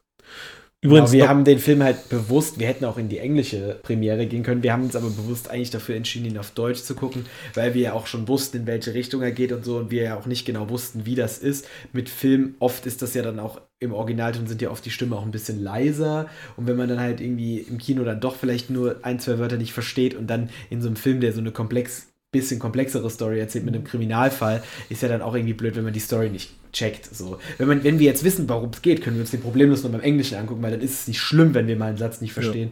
Weil Robert Pattinson ist ja auch eigentlich dafür bekannt, sehr zu nuscheln. sehr zu nuscheln. Obwohl, Obwohl das in er, dem Film nicht so schlimm sein soll. er redet auch nicht viel in dem Film. Ja, stimmt. Er auch sagt wieder. als, als Batman, er sagt ja immer nur zwei Wörter. er sagt, also bis auf ganz am Anfang halt im Tagebucheintrag, so- sonst sagt er ja ganz häufig in seinen Szenen mal so einen Dreiwortsatz Ja. und dann lange nicht so. er redet sehr wenig. Was zu diesem Charakter Was passt. aber absolut passt. Äh, kurze Ergänzung noch zu Paul Dano. Ich habe ja in der letzten Episode über Paul Thomas Anderson und über seine Filme geredet, die ich teilweise gesehen habe und nicht gesehen habe. Mhm. Und in der Film, in den ich reingeguckt habe, der Western, wo mir der Name nicht eingefallen ist, das war There Will Be Blood und da spielt auch Paul Dano mit. Ah, Also Paul Dano ist ein, der hat in ganz vielen tollen Filmen mitgespielt, auch unter anderem in äh, Swiss Army Man, wo Daniel Radcliffe eine Leiche spielt und Paul Dano surft auf dieser Leiche übers Meer, okay. weil Daniel Radcliffe durch seine Fürze das Ganze antreibt. Ein genialer Film, also groß, großartiger ja, Film. ich bin voll überzeugt, wo ich jetzt. Also, wenn Äh, ich den Riddler auf Harry Potter reiten sehen will. Genau. Ja, aber um nochmal zum Thema zurückzukommen, bevor wir jetzt komplett abdriften. Ja, der Riddler ist großartig, Paul Dano spielt den großartig, Paul Dano ist sehr, sehr irre, macht das ganz, ganz toll und ja, insgesamt die Charaktere bis in die kleinste Nebenrolle toll besetzt. So ein Besetzungsding, was mir zum Beispiel, was ich ganz cool fand im Film, so die erste Szene, wo wir so mehrere Menschen mit Gesichteraufnahmen sehen, sind so, wenn Batman an den ersten Tatort kommt und da die Polizisten sind. Und da haben wir eine sehr, sehr multiethnische Zusammensetzung. Und dann Ja. geht es aber irgendwann auch so ein bisschen um ho hohe Würdenträger. Und das sind alles alte weiße Männer. Ja, Und das das ist, das ist das, was ich vorhin angesprochen habe mit der Diversität. Es ist einfach, also ich bin großer Fan von Diversität natürlich und so, und das ist super cool, aber das ist halt auch einfach realistisch. Es Ja. ist einfach ein realistisches Abbild, wie unsere Gesellschaft nun mal, das ist kacke, dass das so ist, aber so ist es nun Ja, mal. Und absolut. es passt auch noch viel besser in dieses Gotham, was ja nochmal eine, eine richtig abgefucktere Version von Amerika darstellt, in der das alles nochmal eine Stufe schlimmer ist. Also in der das wirklich einfach, und dann passt das halt auch so gut. Also wie das gecastet ist und wie das besetzt ist, das ist wirklich cool. Und das wäre, also es wäre tatsächlich bisschen schade, wenn das alles andere auch, also wenn Selina Kyle eine weiße Amerikanerin wäre, die ganzen Polizisten weiße Amerikaner wären und so, dann würde das gar nicht so, so hat es nochmal ein ganz anderes, ganz anderen, ganz andere D Ding dahinter. Ja. Ja, und aber halt, es wird dir nicht irgendwie ins, ins Gesicht Nein, gedrückt, sondern es ist, es ist super realistisch, wie es, wie es eben, ja. Ja. wie es eben gezeigt wird. Genau. Wir haben jetzt über sehr, sehr viel schon geredet. Wir haben ja auch noch ein zweites Thema, bevor wir da überleiten, noch so ein paar Dinge zum Film. Musik. Musik. Mein Thema.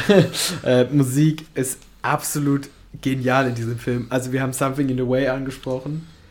Super Song. Dann, das, der wird auch, kommt auch mehrmals im Film vor und es gibt noch einen Song, der mehrmals im Film vorkommt. Ich möchte aber nicht verraten, welcher das ist, weil das macht ein bisschen was kaputt, aber das ist, das ist direkt die Eröffnungsszene, die, die mit diesem Song eingeleitet wird. Und auch der, der steht in einem völligen Kontrast zu Something in the Way, aber es passt. Also musikalisch absolute, absolute Banger. Genau, du hast kurz was angesprochen, dann möchte ich kurz was zu der Eröffnungsszene sagen. Auch die super genial, Ja. richtig unangenehm und sehr verwirrend, Und weil sehr sie fehlleitend. sehr genau sehr fehlleitend, weil sie so falsche Indizien gibt, was sie aber halt in so eine totale Thriller-Richtung, also es, wird relativ direkt gezeigt. Und der Moment des Wartens, wo wir als Zuschauer mehr wissen als die Person im Bild. Ja, und wir werden und man lässt uns lange warten und es macht den Aufprall noch mal härter so. Und es ist eine total geniale Eingangssequenz. die Eingangssequenz ist richtig gut. Was ich auch noch ansprechen will, ist jede Szene, in der Batman aus dem Dunkeln irgendwo hinläuft. Das hört sich jetzt super kacke an, aber guckt euch den Film an und wenn ihr es seht, das ist auch die erste Obwohl in er, der wir Batman er, er läuft nicht, er schreitet. er schreitet. immer. Er schreitet immer. Und ich will da jetzt eigentlich nicht so viel verraten, aber das ist was, was wirklich. Ihr werdet, das ist auch gleich die erste Szene, in der man Batman sieht. Die funktioniert auch so. Und das, wie er läuft mit diesem Anzug, der, das ist einfach nur genial. Und das sieht so verdammt episch aus. Also, das ist einfach. Ja. Genau, da möchte ich noch ganz kurz was zum Anzug sagen. Der Anzug ist eine Rüstung. Und er sieht Ja. aus wie eine Rüstung. Und es Der ist, funktioniert wie eine Rüstung. er funktioniert wie eine Rüstung. Wenn auf Batman geschossen wird und das abprallt, dann hören wir den Klang von Metall auf Metall. ja. Wenn Batman auftritt, hören wir den Klang von Metall. Und es ist eine, also die Rüstung sieht, zum einen sieht sie selbst zusammengezimmert aus. So, du siehst an der Rüstung die Spuren des Kampfes oder ganz am Ende, wenn, wenn ganz nah auf Batman gefilmt und du siehst seine Maske und wie viele, also wie viele kleine Scharten diese Maske auch schon hat. So, ja, super cool insgesamt, wirklich in den kleinsten Details. Es wurde auf so vieles geachtet. Und Setdesign, Kostüme, Besetzung, Musik, alles, Bilder. Bilder, alles Effekte. so, Eff Effekte sowieso, super wenig CGI und das, was CGI ist, meistens auch so, dass du es nicht als CGI wahrnimmst, so, ja, oder es ist außer- halt ein animiertes Tier. außer die Fledermaus. Aber Die Katzen waren kein CGI. die Ratten weiß ich nicht. Ja, die Ratten, weil sie, die Fledermaus war. Aber die das Fledermaus- musste das. ja, sonst kann, das okay. kannst du so nicht filmen. Aber ja, wirklich bis ins kleinste Detail, unglaublich genial. Und weil dann eben auch noch die Story originell und fesselnd ist, ist es für mich ein 5 von 5 Sterne Film. Ja, für mich auch. Also ich, ähm, ich muss ihn jetzt noch mal sehen und muss dann vielleicht auch noch mal andere Batman-Filme sehen, aber ich könnte, also ich würde keinen, wenn mir jemand sagt, es ist der beste Batman-Film, dann würde ich nicht sagen, wie kannst du sowas sagen, sondern ich würde sagen, jo, kann ich akzeptieren, diese Meinung. Und vielleicht wird es auch für mich der beste On-Screen-Batman-Film, den ich je gesehen habe.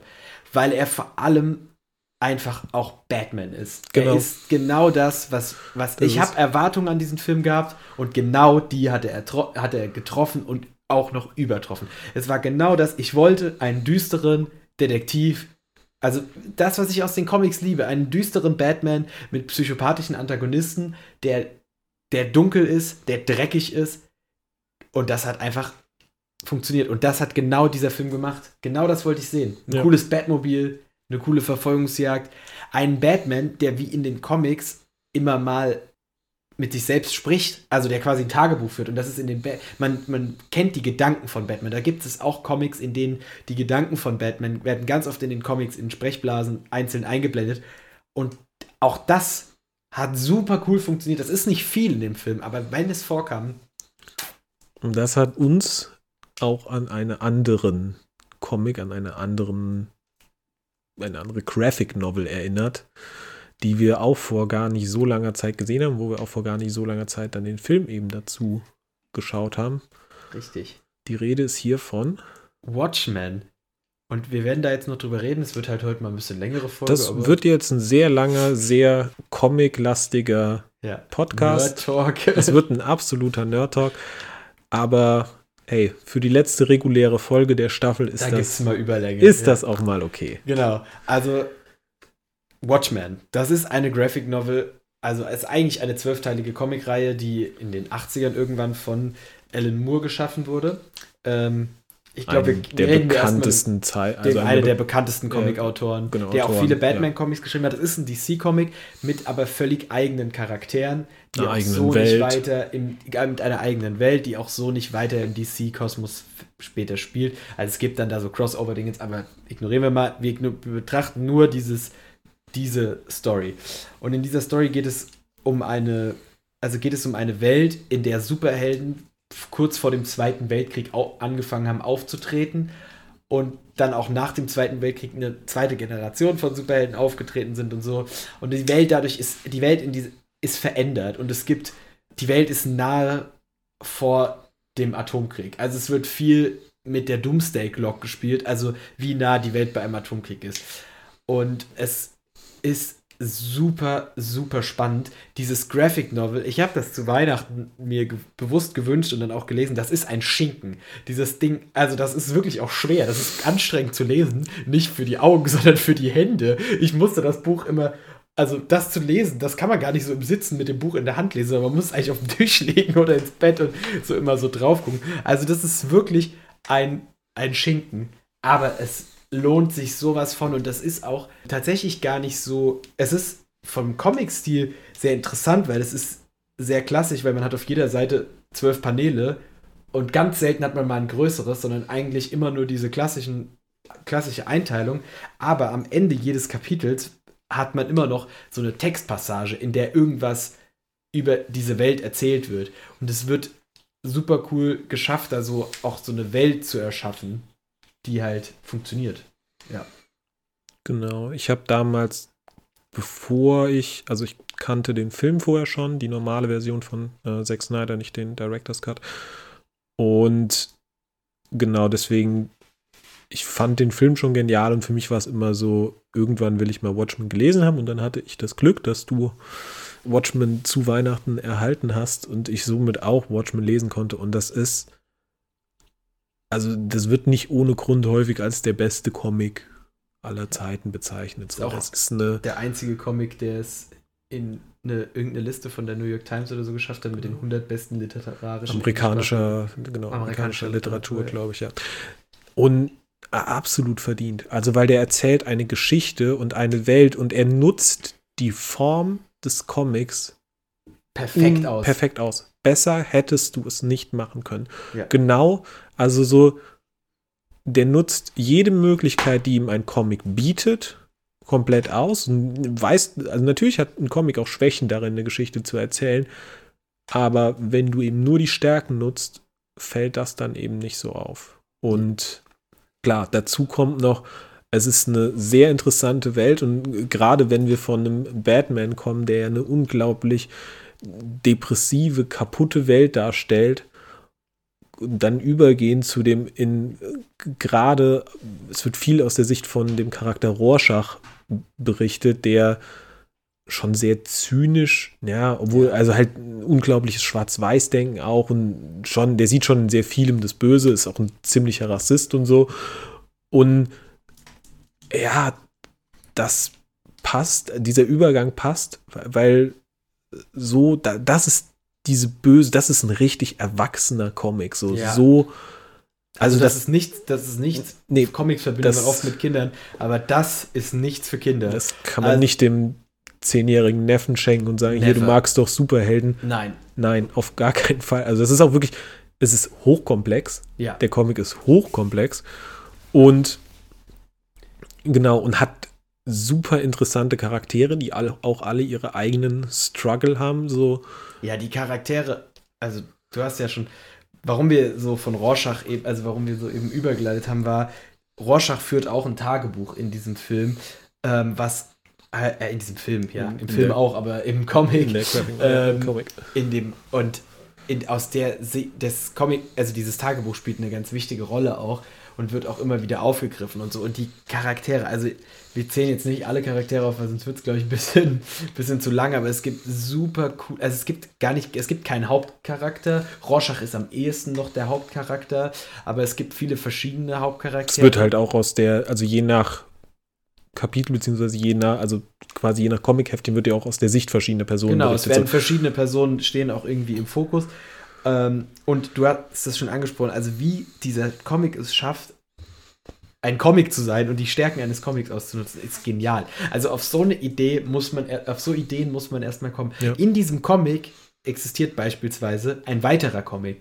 Und dieser Comic erzählt eine Geschichte, die völlig unabhängig davon ist, aber in manchen Sachen halt irgend, also die Geschichte dadurch weitertreibt Ja. und auch Sachen erzählt. Und das ist so interessant, weil es wird einfach eine Geschichte in einer Geschichte erzählt, über verschiedene Kapitel. Also du erfährst, das ist ein Piratencomic und du erfährst diese Geschichte von diesem Mann, der, der schiffsbrüchig ist, in fünf verschiedenen Kapiteln oder so. Und das ist, das ist super interessant. Und es zeigt eben auch super viel über genau, die Welt. es zeigt so, super viel in der Welt auf. ohne das halt, und das ist, das ist ja das, äh, in, einem, in einem Comic wird ja viel quasi gezeigt. Also eine Welt wird sehr, sehr bildlich dargestellt. Ja. Und hier wird sie aber indirekt bildlich dargestellt, weil sie wird dargestellt durch die Bilder, durch die Kunst, durch die Comics, die in dieser Welt wichtig sind, also die in dieser Welt relevant sind, siehst du, was das für eine Welt ist. Und dieser Piratencomic ist so brutal. Der und es, es gibt ja auch, also du hast ja schon von diesen ähm, Seiten gesprochen, wo manchmal so ein bisschen was steht. Also ich glaube, unter anderem gibt es zum Beispiel ein Tagebuch von einem ehemaligen Superhelden und so. Ja. Und es gibt eben auch eine, wo was über, über diese Piratencomics steht und die Entstehung und so. Und das ist ja auch, das sagt dir so viel über die Welt. Also das ist ein, so wie Gotham in The Batman lebt, lebt durch die Graphic Novel diese Welt. Also du hast das Gefühl, du, das ist eine super lebendige, das ist was Eine super lebendiges, funktionierende und super logische Welt Ja. auch. in das du eintauchst. Ja. Und ja, ich finde aber, es gibt einen Charakter, auf den man doch noch genauer eingehen muss. Das ist Dr. Manhattan. Der ist super wichtig. Der hat seinen Namen vom äh, Manhattan-Experiment, Manhattan Project. Manhattan Project, wo äh, die Atombombe Ja, die Atombombe quasi entwickelt wurde Ja. und ähm, im Rahmen des Zweiten Weltkriegs, was dann auch zu den Atombomben, also jetzt in unserer Welt, Ja. ähm, zu den Atombomben, die die Amerikaner im Zweiten Weltkrieg dann auch geworfen haben und so geführt haben. Ähm, genau, Dr. Manhattan ist nämlich jemand, der, der ist durch ein Physikexperiment im Teilchenbeschleuniger oder irgendwie sowas, nee, nicht im, ach, irgendwie im Teilchenlabor oder so, ist der entstanden und deswegen hat er als einziger in diesem Film Superkräfte. Im- Also er ist wirklich der Comic. einzige wirkliche reale, der nicht einfach nur ein verkleideter Ja. Typ ist, sondern oder eine verkleidete Frau. Und- ähm, er hat wirklich äh, Superkräfte und ist eigentlich auch kein Mensch mehr. nee, er ist kein, also, Also nicht, nur wirklich. eigentlich, er, ist kein Mensch mehr. Und, und das ist so ein bisschen dieser Gedanke zu Ende gedacht, was wäre denn, wenn wirklich jemand Superkräfte hätte? Und er ist so ein Ja. bisschen, er ist so ein bisschen der Anti-Superman, ja, weil so, so Superman kommt auf die Erde, hat absolute Superkräfte und wird zu so einem kompletten Philanthropen und hilft, wo er nur kann. Und es ist so, was aber, ne, und Dr. Manhattan ist so dieses, was ist, wenn jemand so wirklich so Superkräfte hat und wirklich auf einem komplett anderen Level als die Menschen ist, ihm werden die Menschen halt egal. ja, So, es interessiert er ihn halt nicht mehr. Menschen Er versteht sie nicht mehr, nee. nicht mehr. Also er vergisst auch irgendwie, dass er mal selber ein Mensch war und es, er, er versucht es halt alles logisch zu erklären. Und wenn man logisch versucht, Dinge abzuwiegen, dann ist halt auch einfach ein Mensch, also wenn- er vergleicht zum Beispiel Menschenleben miteinander und wiegt die ab zum Beispiel und so. Also er, er, er versucht halt so eine Logik in dieser Welt zu erkennen und das ist super Und spannend. Und, Menschen sind halt nicht logisch. Ja, es, ja, es ist so. Das, äh, ähm, also zumindest. gerade zu diesen Zeiten ist das ja. wahrscheinlich nochmal passender als Ja, jemals. das stimmt. Ähm, genau, und Dr. Manhattan X ist auch eher, also man könnte ihn als vierdimensionales Wesen bezeichnen, Ja. weil für ihn spielt die Zeit keine Rolle. Dadurch existiert er in mehreren Zeiten gleichzeitig, was in einem Kapitel, das ist, glaube ich, mein Lieblingskapitel, super gut aufgegriffen wird, in dem mehrere Zeitstränge parallel erzählt werden und immer wieder aufgegriffen werden. Und das ist auch was, was der Comic halt schafft, was du sonst, das kannst du in einem Buch nicht erzählen, das kannst du in einem Film nicht erzählen, das kannst du in einem Genau. keine Ahnung, nicht erzählen. Das geht nur in einem Comic. Also das, weil man halt einfach diese Bilder parallel ablaufen lassen kann. Und das ist was super, super Spannendes. Und so, also wie gesagt, ich bin so großer Fan davon, wie dieser Comic geschrieben ist.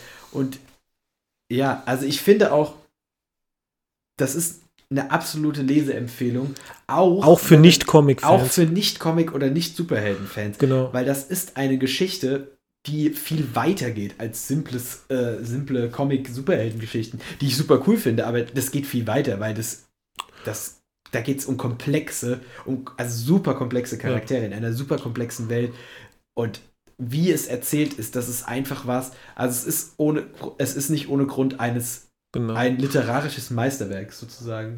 Also Ne- sozusagen. Eine kleine Warnung nur, das ist kein ne Asterix oder Lucky Luke Comic. Das ist auch ein Comic, wo du echt teilweise viel zu lesen hast auf den Ja. Seiten. So, also das ist auch und, und dadurch auch, dass du, du hattest das ja schon angesprochen, wie die Paneele angeordnet sind.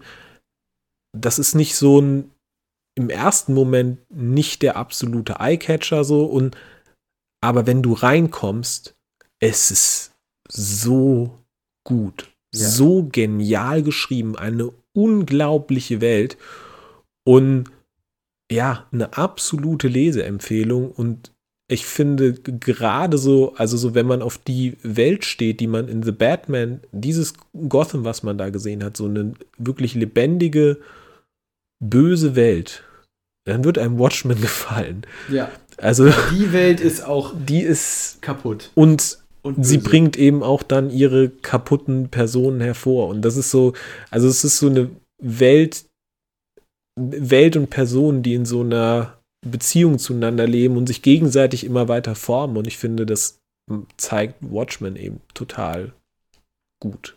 Ja, und das ist auch, ja, also wie gesagt, ich habe vorhin schon angesprochen, es ist ein Schinken, was es angeht. Absolut. Und es dauert auch, den zu lesen. Also das ist nicht so, die meisten Comics, die hat man in einer Stunde gelesen. So, Ja. das, so funktioniert dieser Comic nicht. Also das ist was, das dauert vier, fünf, sechs Stunden oder so. Also Ja, man liest da glaube, ja. mehrere Tage dran. Wie halt an einem, an einem Buch, an einem guten Buch. Und das ist einfach auch was, diese Geschichte, die nimmt sich Zeit und die wird auch, äh, also wie sie erzählt wird und so, wie gesagt, es ist, lest es einfach. Also es ist wirklich einfach, das ist was, wo ich sage, das könnte super, also das ist was, was super vielen Menschen gefallen werden kann, äh, gefallen kann, weil es einfach cool ist und es auch einfach was ist, auf das man nicht gekommen wäre. Also sowas kann man, das kennt, konnte man gar nicht erwarten. Also so, das ist wirklich in, super innovativ, was Ideen angeht, wie man einen Comic umsetzen kann. Besser kann man das Medium Comic nicht ausschlachten. Ja. wahrscheinlich. Es ist ja genau das. Also dieses,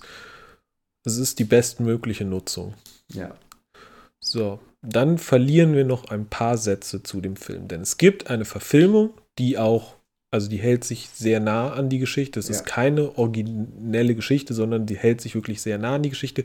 Es gibt ein paar Änderungen bei dem Film. Der Film selbst ist von äh, Zack Snyder, der ist ja bekannt für Comic-Verfilmungen. Der hat ja auch unter anderem so, äh, ist einer der Hauptverantwortlichen für den Start des DC EU gewesen, was ja mittlerweile eigentlich wieder eingestampft ist, glaube ich, so ein bisschen. Ja, so halb. So, so halb. Und der hat einen sehr, sehr speziellen Look, den man zum Beispiel auch durch 300 kennt. So, also so ein schon auch comicartigen Look, aber halt, ja, ein sehr spezieller Look. Genau. Insgesamt würde ich sagen, ist es ein guter Film, Ja. der nicht an die Genialität seiner Vorlage herankommt. Was er aber nicht kann. Also Weil, was er, nein, das ist ein, Genau. also das ist eine Vorlage, die ist für einen Comic geeignet, nicht für, für einen Film. Und ich Genau, finde, er- für einen Film macht er es, er macht es sehr gut Ja. mit seinen Problemen. Ich finde zum, also ich finde die Besetzung in den meisten Teilen sehr gut. So, ich finde ein sehr, sehr toller Rorschach. Also Rorschach Ja. ist großartig besetzt. Ich finde Ozymandias wird im Film cooler und verständlicher, als er im Comic ist. Also Ja. im Comic ist er sehr, sehr nervig. Ich persönlich mag Ozymandias aber, und das liegt halt am Film, weil im Film Ja. ist er, ja, ist er so schon relativ genial in seiner Funktion ganz schwach besetzt und ganz schwach, schlecht mit der Figur, mit einer Figur umgegangen wurde mit Six Spectre. Silk Spectre 2. zweiten, ja, genau. Ich weiß der nicht eins, wie richtiger Name heißt. ja, irgendwie hier Juschpiak, äh, Ja, also Jupiter, Äh, S- nee, Sally ist die Sally ist ihre Mutter. Mutter. und sie Lori. Laurie Jushpi. Juschpiak. Ju Laurie Jupiter nennen sie sie aber. Ja, Lori Jupiter. Oder Jupiter, ja. Und genau, die ist besetzt mit, mit Marlene. Oh, ich weiß es gerade nicht.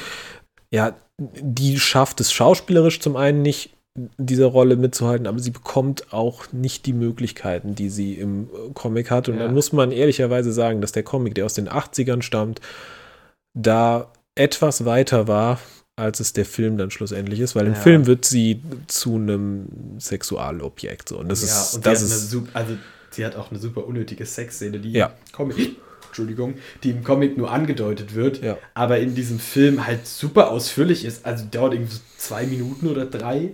Super ja. unnötig einfach. Ja, also, absolut unnötig. Also das ist wirklich genau. was, was mich am Film auch ein bisschen gestört hat. Aber ich würde auch sagen, der Film ist, also der Film ist sehr gut und ähm, wir haben, also wir müssen dazu sagen, wir haben die Ultimate Directors, was weiß genau, ich, Version gesehen. Also Extended, vier, vier Stunden oder so. ähm, weil wir wollten auch, dass der Comic im Comic, von dem wir vorhin erzählt hatten, der wird in diesem Film in einer Animationsversion mit reingeschnitten. Das wollten wir halt auch sehen. Deswegen ja. haben wir die maximal Extended Cut Version gesehen. Wird, der wird sehr akkurat da reingeschnitten, ja. aber diesen.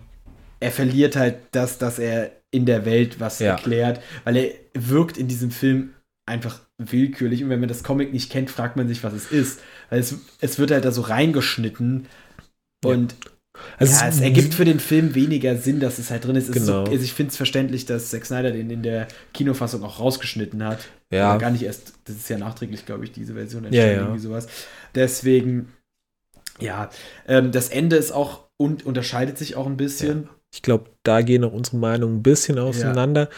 weil ich mag das Ende im Film mehr als das Ende im Buch, weil also im Buch, im Comic, weil ich finde, es gibt einem eine Lösung vor, die ich für die Welt noch mal realistischer finde, die ich finde noch mehr Gravitas hat. Also das ist, finde ich, ist es noch schwerer gut abgesehen davon, dass ein bestimmter Plot im Film rausgelassen wird, der mit den Künstlern, was ich nicht so schlimm fand. Aber ja. ich finde, so, das Ende, was genutzt wird, und da geht es sehr viel eben auch nochmal um Dr. Manhattan. Und mir persönlich hat das Ende besser gefallen als die Graphic Novel. Jetzt muss man aber auch dazu sagen, ich habe den Film auch gesehen, bevor ich die Graphic Novel gelesen ja, habe. Und bei mir ist es halt genau andersrum. Ich habe erst gelesen und dann den Film. Deswegen gefällt mir wahrscheinlich das im Buch ein bisschen, also im, im Comic ein bisschen besser, aber das ist auch so dieses, ja, ich habe das Buch gelesen und da ist das anders äh, Ding, was man immer hat. Ähm, und dann halt. Ich würde aber auch sagen, es ist Geschmackssache. Also, ja, ich glaube sind, auch, dass es Geschmackssache also es ist. Und beide Enden sind gut. Ja. Also sie sind halt. Sie ergeben in ihrer Version. komplett, ist nicht so, dass es einen ganz anderen Ausgang hätte, die Geschichte, sondern wie es zu der Entscheidung, wie es zum Ausgang der Geschichte kommt, wird anders begründet, sage ich jetzt genau. mal, oder wird anders herbeigeführt. Und, und kann jetzt nicht so viel verraten, ohne das zu spoilern. Ja. Und es ergibt beides in, in, seiner Version auch durchaus Sinn. Ja. Und äh, genauso gut, aber ergibt es durchaus Sinn zu sagen, einem gefällt die eine Version besser oder einem gefällt die andere Version besser. Ja, aber prinzipiell auch der Film ist eine Empfehlung, obwohl ich jetzt, ich weiß nicht, ob ich wirklich den Extended Cut empfehlen würde. Ja. Weil, also der Großteil, der halt dazu kommt, ist die Piratengeschichte, die im Comic super wichtig und super cool ist. und im unnötig. Film halt super unnötig und jetzt auch, also visuell ist das jetzt nicht das, der geilste Animationsstil, nee. den ich jemals gesehen habe. So, also ist der Comic auch im Comic nicht so, der, aber ja, deswegen insgesamt den Comic würde ich absolut uneingeschränkt empfehlen. Ja. Und zwar jedem, egal ob man gerne liest oder ob man nicht gerne liest, egal ob man Comics mag oder nicht Comics mag, egal ob man Superhelden mag oder nicht Superhelden mag. Das ist für mich ein absolutes Meisterwerk in seiner Form. Literarisch. Also, Literarisch, absolut. Genau. Und also aber auch eben zeichnerisch, weil es eben genau, diese. Literarisch und grafisch. Also es ist ja. was, wo ich sage, ja, man kennt Comics, also das wird fast gar nicht so dem Ruf von Comics wird es gar nicht gerecht, weil es die Comics haben ja so dieses Superhelden-Ding und das ist irgendwie was für Kinder und so, aber das ist was, wir haben es schon angesprochen, das ist was Erwachsenes und das ist einfach literarisch super gut und also ich kann es auch nur empfehlen. Ja. ja. Kauft es euch, lest, es euch aus. Und den Film, wenn ihr die Chance habt, ihn zu gucken, guckt genau. ihn euch auch an. Also Aber ich würde, glaube ich, also wenn, wenn ihr beides machen wollt, würde ich euch, glaube ich, empfehlen, erst das Comic zu ja. lesen. Aber es ist immer so, ja. wenn, man, wenn man beides machen will, will man immer erst die Bücher ja. lesen und dann, also die Vorlage halt immer erst Aber die, die Vorlage. Und Wie gesagt, in einer Welt, in der wir sehr, sehr viele Superheldenfilme haben, ist das schon ein guter Superheldenfilm. Ja, Der nicht an die Genialität seiner Vorlage rankommt, aber der aufgrund der Genialität seiner Vorlage einen sehr guten Superheldenfilm macht. das ist ein perfekter Satz. Ein perfekter Schlusssatz, würde ich auch sagen. Ja, der Weil- längste das Podcast. ist eine lange, das ist, äh, wo stehen wir gerade? oh ja, so bei anderthalb Stunden knapp Aufnahmezeit. Mal Das sehen, wird äh, Spaß im Schnitt machen. ja, ähm, das wird interessant, aber Aber auf jeden weißt- Fall anderthalb Stunden Nerd Talk. Weißt du, was sehr cool ist? Weil Mhm. es ist der längste Film, über den wir bisher geredet haben. Ja, Und- dann- Und es ist der Film, der zu Teilen bestimmt auf dem Comic The Long Halloween. Vor allem reden wir basiert. über zwei lange Filme. Wir reden über zwei sehr Also, lange Filme. So Watchmen ist noch länger Ja. als ähm, ja, also es ist äh, Wir reden über zwei überdurchschnittlich lange Werke.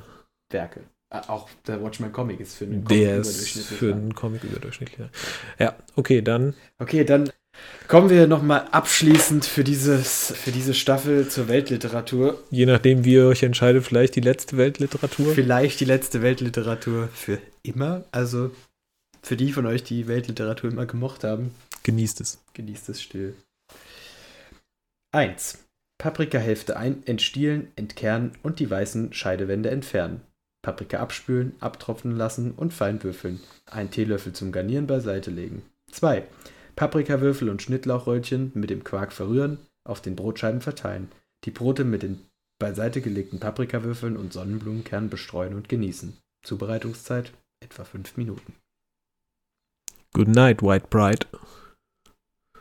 Auf Wiedersehen. Bis zum nächsten Mal. Bam, der Waschbär, bam, der Waschbär, der Waschbär, der Waschbär.